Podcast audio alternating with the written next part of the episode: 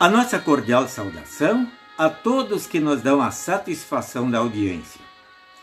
No Evangelho de Lucas, capítulo 10, versículos 38 a 42, está registrada a visita que Jesus e seus discípulos fizeram ao lar de Marta e de Maria. Na situação atual em que vivemos por causa da pandemia, as visitas estão muito restritas. Mas em tempos normais, receber a visita de alguém que amamos, de quem gostamos muito, é algo agradável e gratificante, mesmo que seja apenas para nos fazer companhia. Lá em Betânia, Marta e Maria receberam uma visita muito importante. Era Jesus e seus discípulos. Marta se apressou logo em preparar uma refeição para eles enquanto Maria sentou-se aos pés de Jesus e ficou ouvindo o que ele ensinava. Marta pediu que Jesus mandasse sua irmã auxiliá-la no preparo da refeição. O que Jesus respondeu? Marta, Marta, você está agitada e preocupada com muitas coisas, mas apenas uma é necessária. Maria escolheu a melhor de todas e esta ninguém vai tomar dela.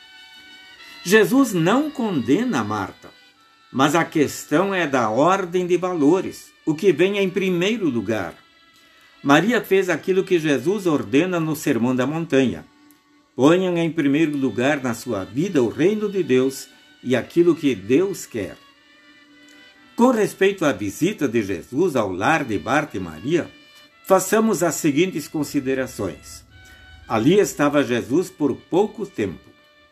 Era preciso aproveitar bem este tempo, ouvir ao máximo seus ensinamentos. E é isto que Maria fez. Diz Jesus que ela escolheu a melhor parte e garante que ninguém vai tomar isso dela. Haveria sempre uma casa para limpar, pratos para lavar, alimentos para cozinhar. Mas neste dia Jesus estava ali. Poderia não haver tempo para fazer todas as perguntas a Jesus, mas enquanto ele estivesse aí, ela aproveitaria ao máximo cada momento de sua presença preciosa. A parte que Maria escolheu não seria tirado dela, e não será tirado de nenhum daqueles que buscam em primeiro lugar o reino de Deus e aquilo que Deus quer. As coisas do mundo passam, mas diz a Bíblia: a palavra do Senhor permanece para sempre. Jesus visitou o lar de Marta e Maria. Ele visita ainda hoje nossos lares, não de maneira visível, mas através de Sua palavra. Infelizmente, muitos rejeitam ao Senhor, fechando a porta do seu lar, do seu coração ao Senhor. Rejeitam seu convite para ouvir a Sua palavra. Caros amigos, convidemos sempre ao Senhor Jesus para entrar em nosso lar, para ser hóspede benquisto e amigo estimado.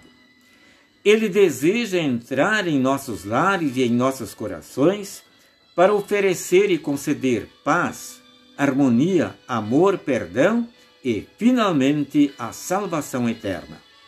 Bendito lar, em que Jesus é o convidado principal e ali pode fazer a sua morada. Amém. Nós oramos. Venha a Jesus ao nosso lar, divina bênção vem nos dar. Concede paz e muito amor. Conosco fica, ó bom Senhor. Amém. Desejamos a todos vocês um bom dia na companhia de Jesus.